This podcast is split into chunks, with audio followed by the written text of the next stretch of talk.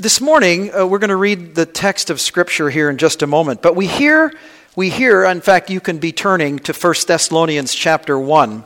This morning, we hear from God's word written by Paul to the church of the Thessalonians.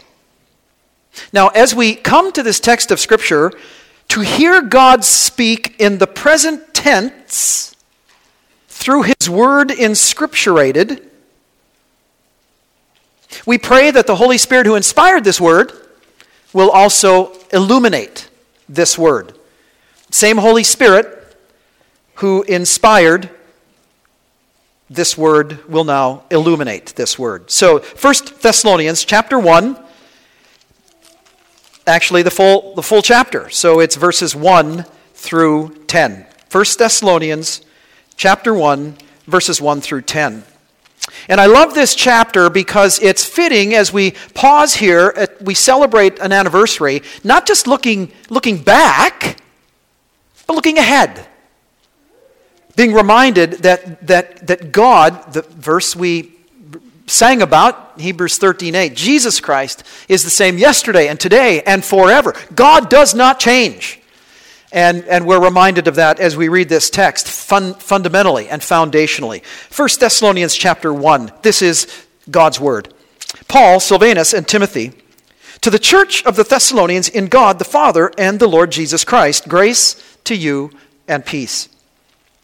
We give thanks to God always for all of you, constantly mentioning you in our prayers, remembering before our God and Father your work of faith and labor of love and steadfastness of hope in our Lord Jesus Christ.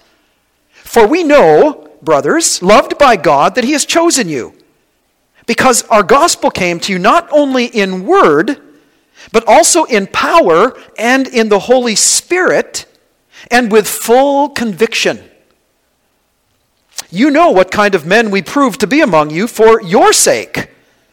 And you became imitators of us and of the Lord, for you received the word in much affliction with the joy of the Holy Spirit, so that you became an example to all the believers in Macedonia and in Achaia. For not only has the word of the Lord sounded forth from you in Macedonia and Achaia, but your faith in God has gone forth everywhere, so that we need not say anything. For they themselves report concerning us the kind of reception we had among you, and how you turned to God from idols to serve the living and true God, and to wait for his Son from heaven, whom he raised from the dead, Jesus, who delivers us from the wrath to come. Please join me in a word of prayer. Father, we are grateful this morning for the Holy Spirit who inspires this word that shines a light on the Lord Jesus Christ, through whom we have access to you as our Father. This day we pray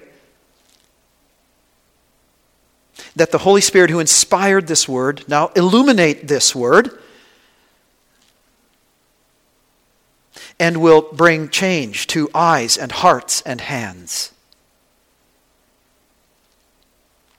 And as we are grounded, we give you thanks for what has been. Great is your faithfulness. And we pray with hope for the future. And our hope is not wishful thinking, it's certain as it's grounded in the promises of God. So guide us this morning, we pray. In Jesus' name, amen. Anniversaries. It's a time to look back and to look ahead, but also to ponder in the moment the place, the time and place we are, the lessons learned, the processing over experiences, our, our own experiences, our history. I think of the words of David Great is the Lord, and greatly to be praised, and his greatness is unsearchable. One generation shall commend your works to another and shall declare your mighty acts. That's part of what we are here to do today, to, to remember, to commend the works of God to one another.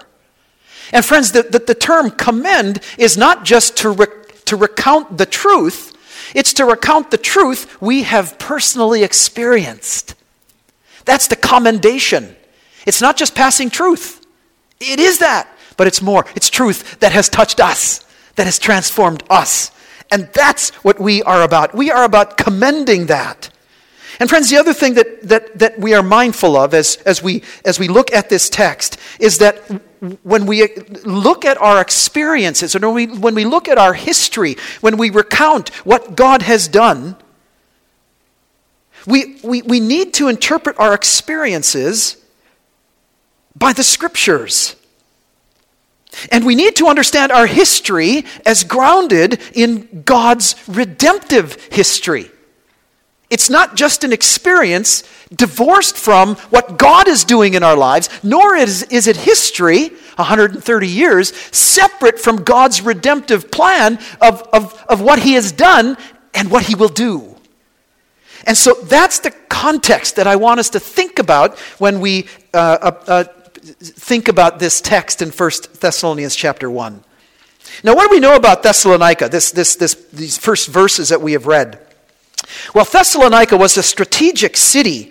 It was, it was one of the best natural harbors on the Aegean Sea, if you remember some of the Middle East uh, geography.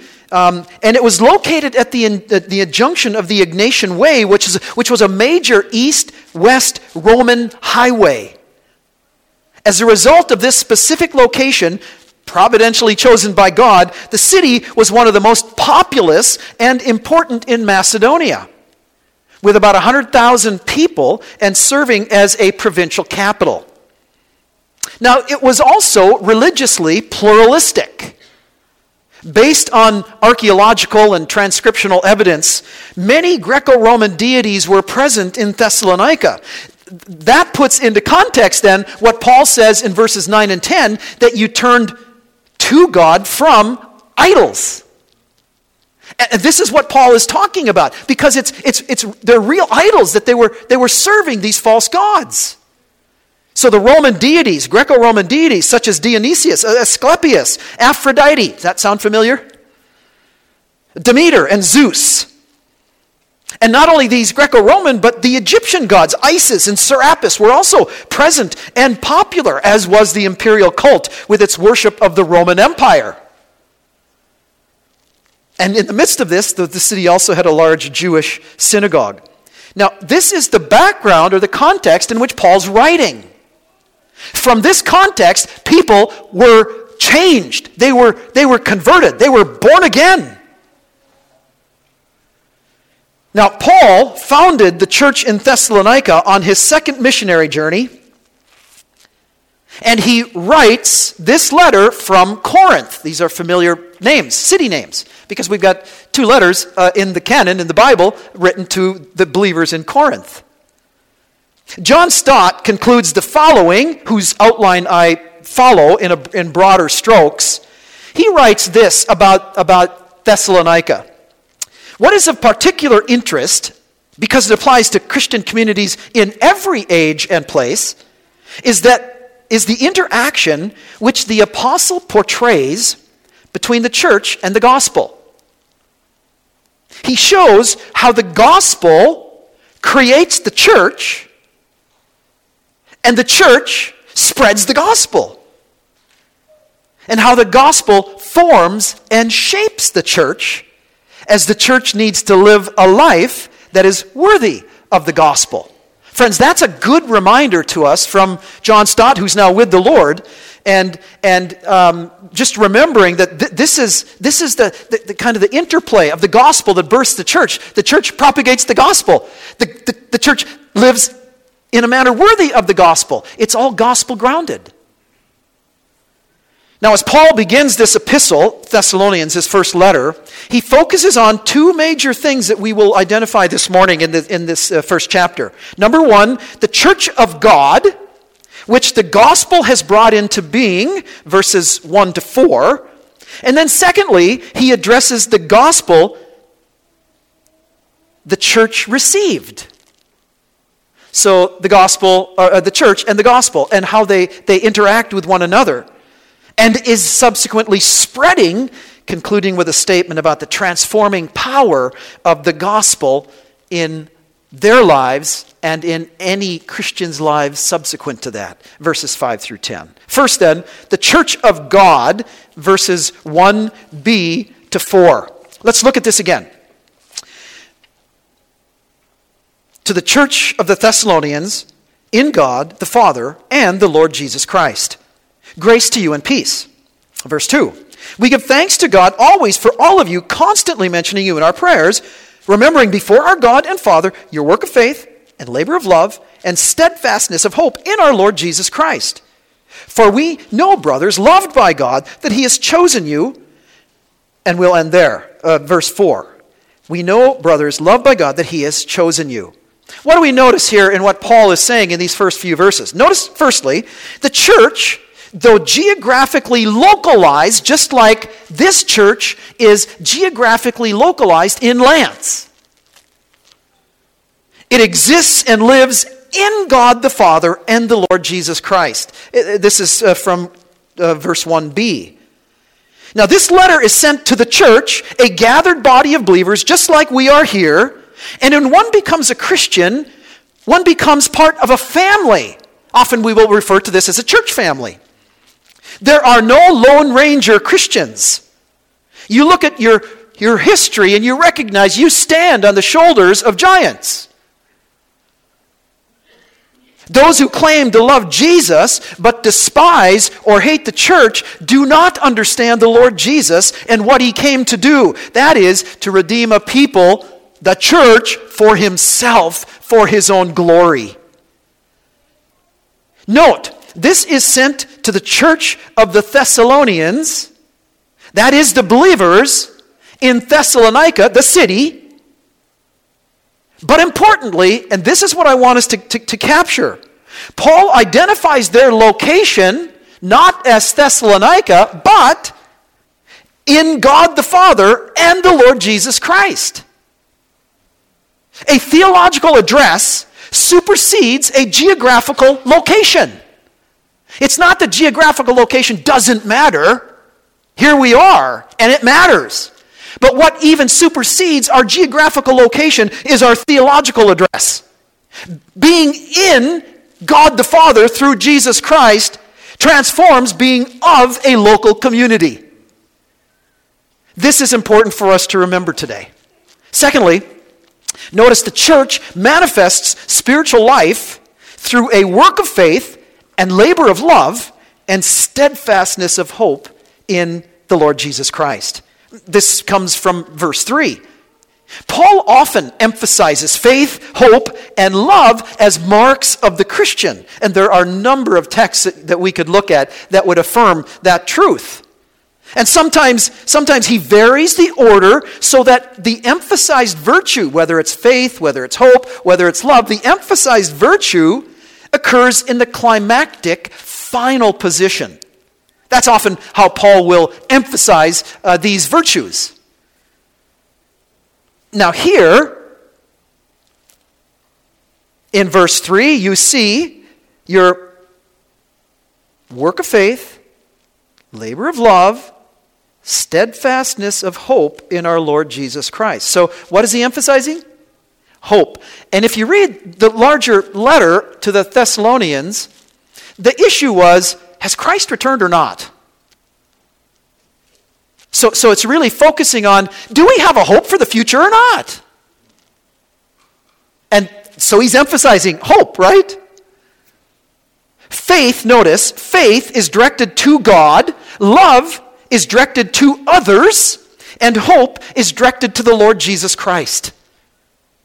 Or one could say faith rests on the past, love labors in the present, You know, I've, I've seen this. I've been here just since, since I guess I got here Saturday.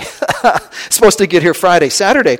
But I've, I've seen the labor of love in the present as, as, as you've experienced uh, the death of Jim. That, that is a mark of, of, of, of God, the Holy Spirit, in your midst. It's a labor of love. But you, you need to realize it's not, it's not a labor in the sense of this is burdensome, right? It's a labor that's not a burden. But also, hope steadfastly looks to the future. And hope does not disappoint us. Because our hope in the future is based on the promises of God, who does not change.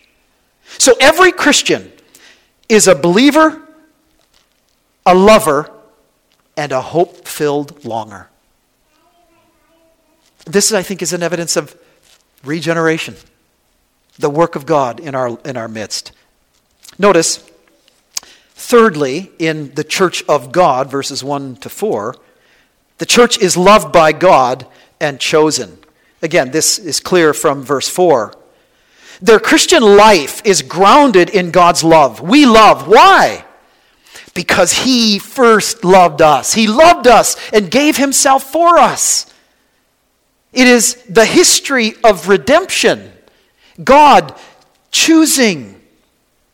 God loves all in some ways, and yet He loves some in all ways. Do you ever grow tired of remembering and relishing the fact that God loved and loves you?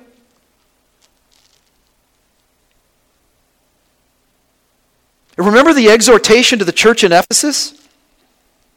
Revelation chapter 2, verse 4 they had left their first love. If anniversaries do nothing other than rekindling your first love to the Lord Jesus Christ, praise be to God, it will have proven to accomplish what we've prayed for. Rekindle the first love.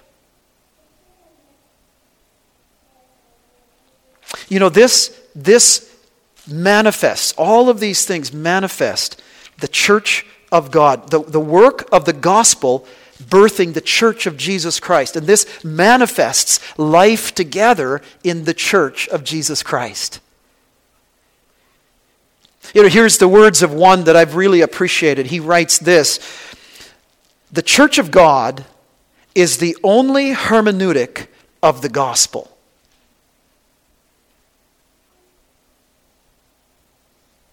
Here's expanding on that. The primary, the primary reality of which we have to take account in seeking for a Christian impact on public life is the Christian congregation. How is it possible that the gospel should be credible, that people should come to believe that the power which has the last word in human affairs is represented by a man hanging on a cross? The only answer the only hermeneutic of the gospel, that is, the only explanation, the only interpretation of the gospel, is a congregation of men and women who believe it and live by it. Dear friends, that's your history. That is the history of every church that exists. In commenting on this, the author goes on and highlights six characteristics of what a church what, what ought to be reflective of the true church, this new community. And he, he, he marks this, these six identifiers. And let, let's hold up a mirror, okay? Let's hold up a mirror. Let's not just look out the window and, and, and, and kind of check off a box about what someone else is doing, but let's look in the mirror. Here's what he writes It will be, this church, this church, it will be a community of praise in a world of doubt and skepticism. It will be a community of truth in a pluralistic society that overwhelms and produces relativism. There is no truth. It will be a selfless community that does not live for itself, but is deeply involved in the concerns of its neighborhood in a selfish world. It warmed my heart to be traveling with Pastor Matt yesterday he burned up a tank of gas driving around, being able to identify, as a pastor, as a shepherd should, identify where you live and, and some of the history of what's, what's happened here or what's, what's happening, uh, what has happened. It was a delight just to see the, the, the, the love and the care of a, of a true under shepherd under the Lord Jesus Christ. And, and I give thanks for that. I know, I know you do as well. And it's not just Matt, it's Heather as well. And, and, but but that, that's what happens. It, it's, it's a community. You care for the community, you care for the people. That's, that's a mark of a Christian. It will also be a community prepared to live out the gospel in public life in a world that privatizes all religious claims. It's okay, it's okay for you to believe that, but don't, don't, don't say it out loud. Mm, that's not it. It will be a community of mutual responsibility in a world of individualism. I'm my own authority. And it will be a community of hope in a world of pessimism and despair about the future. I love that. It, it, it just reminds us of what really matters. You know, I have to say that when I looked at the history of Lanse, think about this. This is what you presently say is your mission. It's in your bulletin. Lanse Free Church exists to glorify God. Sounds, it sounds like Thessalonians what we're reading to glorify God by bringing people into a life trans, trans uh, life changing relationship with Jesus Christ. You know what? That's out of that's out of 1 Thessalonians verses 9 and, 1 verses 9 and 10.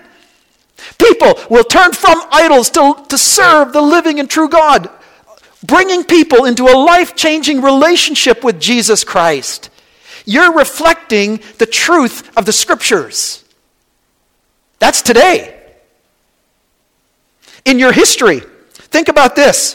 In 1892, 10 charter members gathered, believers gathering to plant a church, to, to begin to meet uh, uh, under the, the Lord Jesus Christ together to encourage each other, to, to remind each other of biblical truth, to be, a, to be a church and a community that displays the glory of God through the cross of Jesus Christ. In 1893, Two evangelists or two evangelistic meetings were held. Two evangelists came, I'm sorry, and held, held mission meetings for a month. And at the end of this month, 34 people prayed to receive Jesus Christ as Lord and Savior. That's the foundation, the beginning of, of Lanse Evangelical Free Church. That sounds like the book of Thessalonians. In 1896, you contributed to the Free Church Orphanage in Phelps, Nebraska. That's an interesting story in and of itself. That, that orphanage was not intentionally birthed, it was unintentionally birthed. Isn't that often how ministry goes? A single pastor and his mom uh, ended up, uh, they, they, someone heard, had lost uh, parents, and they, they heard that this pastor in Phelps, Nebraska had, had a, a home for children. He didn't until he did. You know how that goes. You supported this ministry. You know, the, the Article 8 in our Statement of Faith, compassion. You, this is what you've been committed to from, from the beginning. Or, or think, about, think about 1897 when Fredrik Franson in a spirit of revival, came and, and, and spoke to the congregation. And he founded TEAM in, in, in 1891, the Evangelical Alliance Mission. Missions, getting the gospel out because lives need to be changed by the truth of the gospel. And you've supported, as you promised, your forefathers, as you promised at that day, 1897, you would support a TEAM missionary. You have to this day. Until the Lord returns, was the promise. And in 19, eight, I'm sorry, 1898, you had 56 members. Friends, I, I, share that with you just as a, not just as a recollection of your history, but as a, as a reminder of the work of God in your midst. And He's not done. He's not done. Notice now, then the second truth comes in the gospel of God. The gospel of God, verses 5 through 10. Verses 5 through 10. Once again, uh, read along with me. Because our gospel came to you not only in word, but also in power and in the Holy Spirit and with full conviction, You know what kind of men we proved to be among you, and for your sake. And you became imitators of us and of the Lord, for you received the word in much affliction with the joy of the Holy Spirit, so that you became an example to all the believers in Macedonia and in Achaia. For not only has the word of the Lord sounded forth from you in, in Macedonia and, and Achaia, but your faith in God has gone forth everywhere, so that we need not say anything. For they themselves report concerning us the kind of reception we had among you, and how you turned to God from idols to serve the living and true God, and to wait for his Son from heaven, whom he raised from the dead, Jesus, who delivers us from the wrath to come. The gospel here, friends, becomes the culminating truth of this text at the midpoint of this first chapter. It looks backward as critical to understand what the church of God is, and it's critical in looking forward to see the effects or the fruit of the gospel in both its messengers and its recipients. Notice, notice firstly, the way the gospel came heralds, evangelists, and messengers, verse 5. Paul begins this verse with because. He provides two grounds here uh, in, talking about the, the, the way the gospel came. The two grounds are authenticity and authority. The authority of those preaching the gospel. That is to say, he's focusing on the content of the gospel and the character formed and transformed by the gospel. It's a one and the other. One is, one is foundational, but the other is fruit. And they go together. The foundation without the fruit is barren. The fruit without a foundation will be rotten. It's both. It's both authenticity and authority, content and character. Notice how Paul what Paul says about how the word came. It came in word. That is to say, the evangel is good news.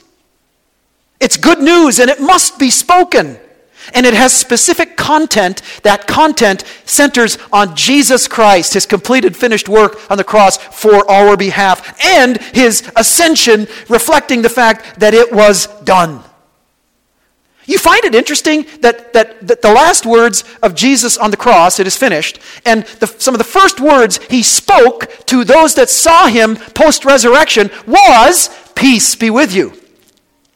Well, what happens is the reason it was finished is because the debt was paid, which means the first words that he would speak post resurrection would be, We now are at peace with God. There's no condemnation to those who are in Christ Jesus. That makes sense. It puts it together. And that's what we see here. It, it came in word, but notice it also came in power. It came in power. And notice Paul is saying that the power with which it came was not merely signs and wonders but rather it refers to the powerful work of God in the gospel of Jesus Christ to make a dead person alive. That's the power of the gospel. The power of the gospel to create new life. New life. And that's why he then goes on to say, in the Holy Spirit. It's the ministry of the Holy Spirit who renews, who brings life. You remember the valley of the dry bones in Ezekiel? And God, He breathes into the bones and they start rattling. And there's life. It's the ministry of the Holy Spirit who brings life in word, in the Holy Spirit, with full conviction.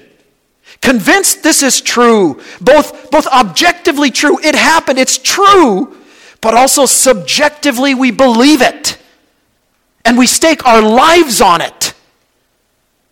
The power, the, the, the, Holy Spirit, full conviction. In other words, you know our character, is what Paul's saying.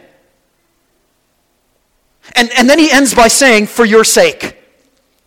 One cannot help but think of 2 Corinthians chapter 4, verse 5. The gospel enables us to give ourselves for the sake of others, just as Jesus did. For think of this. Jesus did not come to be served, but to serve. and to give his life as a ransom for many. Now, we don't give our lives as a ransom, thanks be to God. We don't need to. It's done. But we do give our lives for others.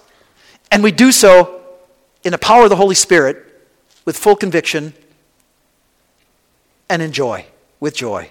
In fact, that comes uh, in, in the next section here. Notice, secondly, the way the gospel was received, verses 6 to 8. Paul, Paul t- talks about the way, the way, the manner in which the gospel was received. Now, he contrasts here words with power. Words with power. Notice in verse 6, he, he says that this gospel came to them, and, and he identifies the manner in which it came, but now he says it came in much affliction. Verse 6. Now, you remember that when, when Paul preached this gospel, a number were persuaded and joined them. That is, they became believers. But the Jews became jealous and enlisted the aid of some wicked men of the rabble.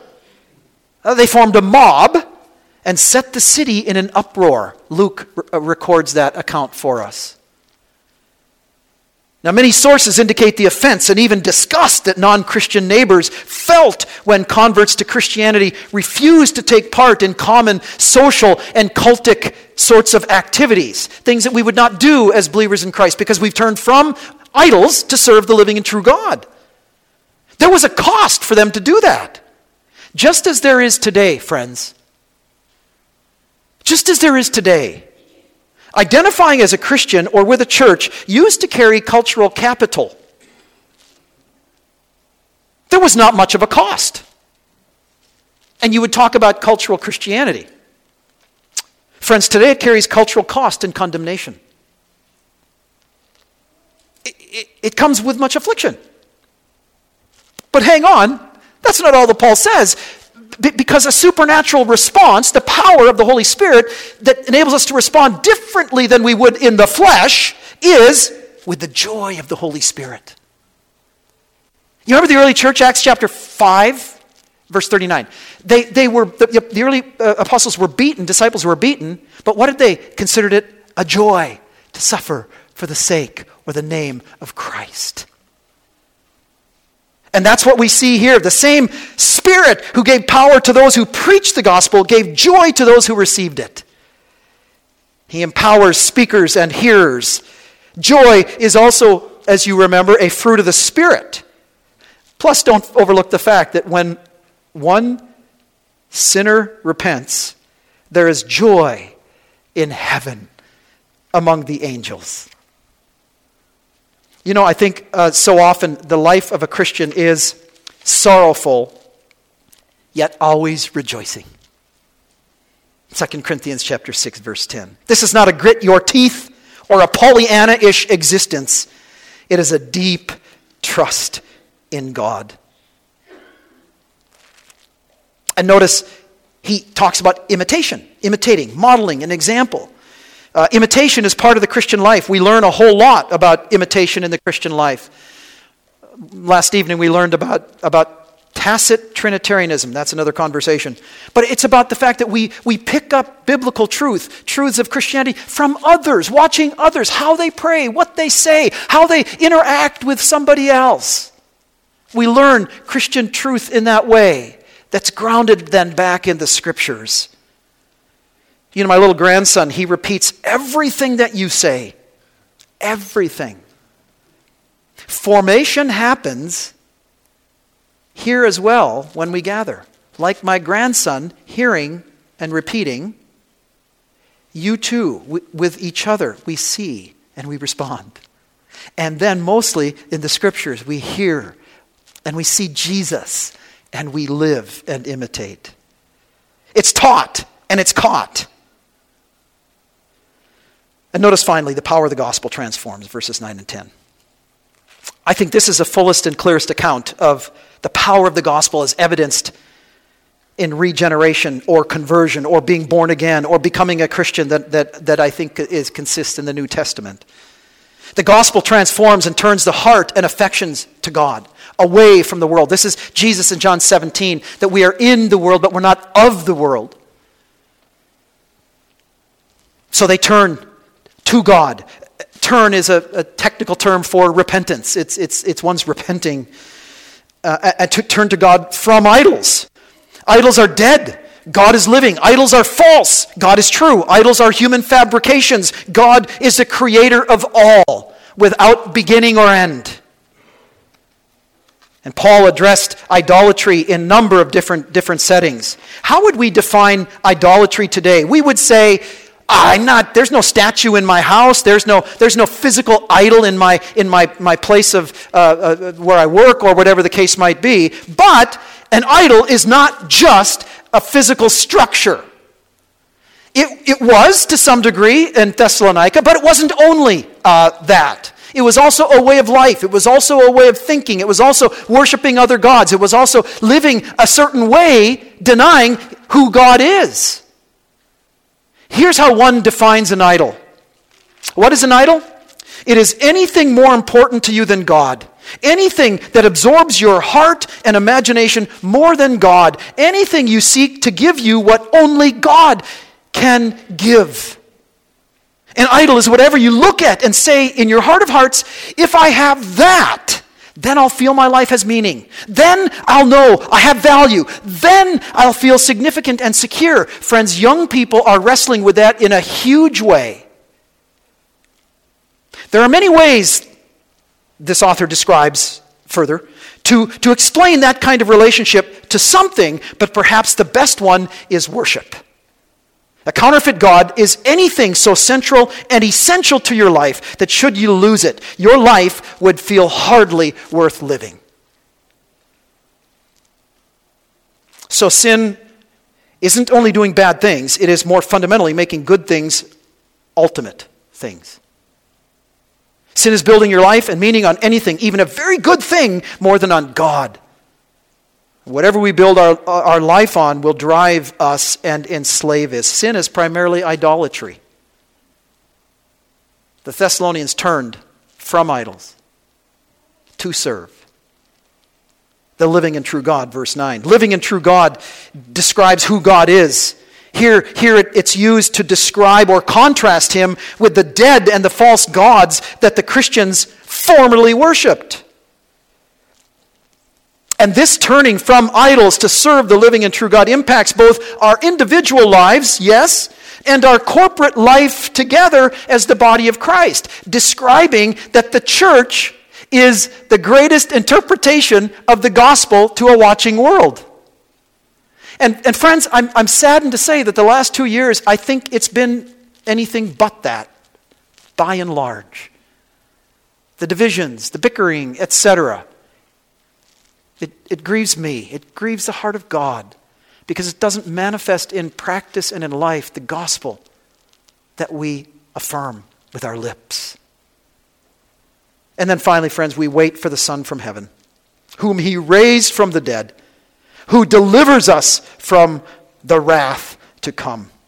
Friends, the present tense of rescues, He rescues us, present tense uh, wait a minute, now you can talk about rescue in the past, that is from sin, that is at the point at which we're converted or saved. Or you can talk about rescue in the future when the Lord Jesus Christ will return. But here Paul uses it in the, not the past, not the future, but the present tense, so that, because he is so certain that it might as well be happening already. That means our lives are, are changed, they're transformed. We're not living for ourselves any longer. So, friends, as we celebrate the 130th anniversary of Lanse Evangelical Free Church, grounded in the gospel of Jesus Christ, tethered to the tre- text of Scripture, continue to be faithful to the work of God in your midst, of, of, of standing uh, on biblical truth loving God, loving others,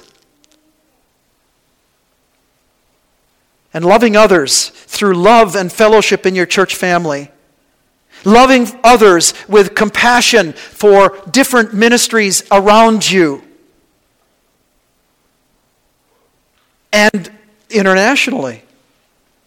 Of loving others for salvation both here in evangelism and abroad in mission, and young and old. As Paul would exhort the Thessalonians later to keep on loving as you are, I would encourage you, by God's grace, to keep on loving God and loving each other and proclaiming the gospel for another, I won't put a year on it, until the Lord returns. May He enable you, us, to do that by His grace and for His glory. Great is God's faithfulness.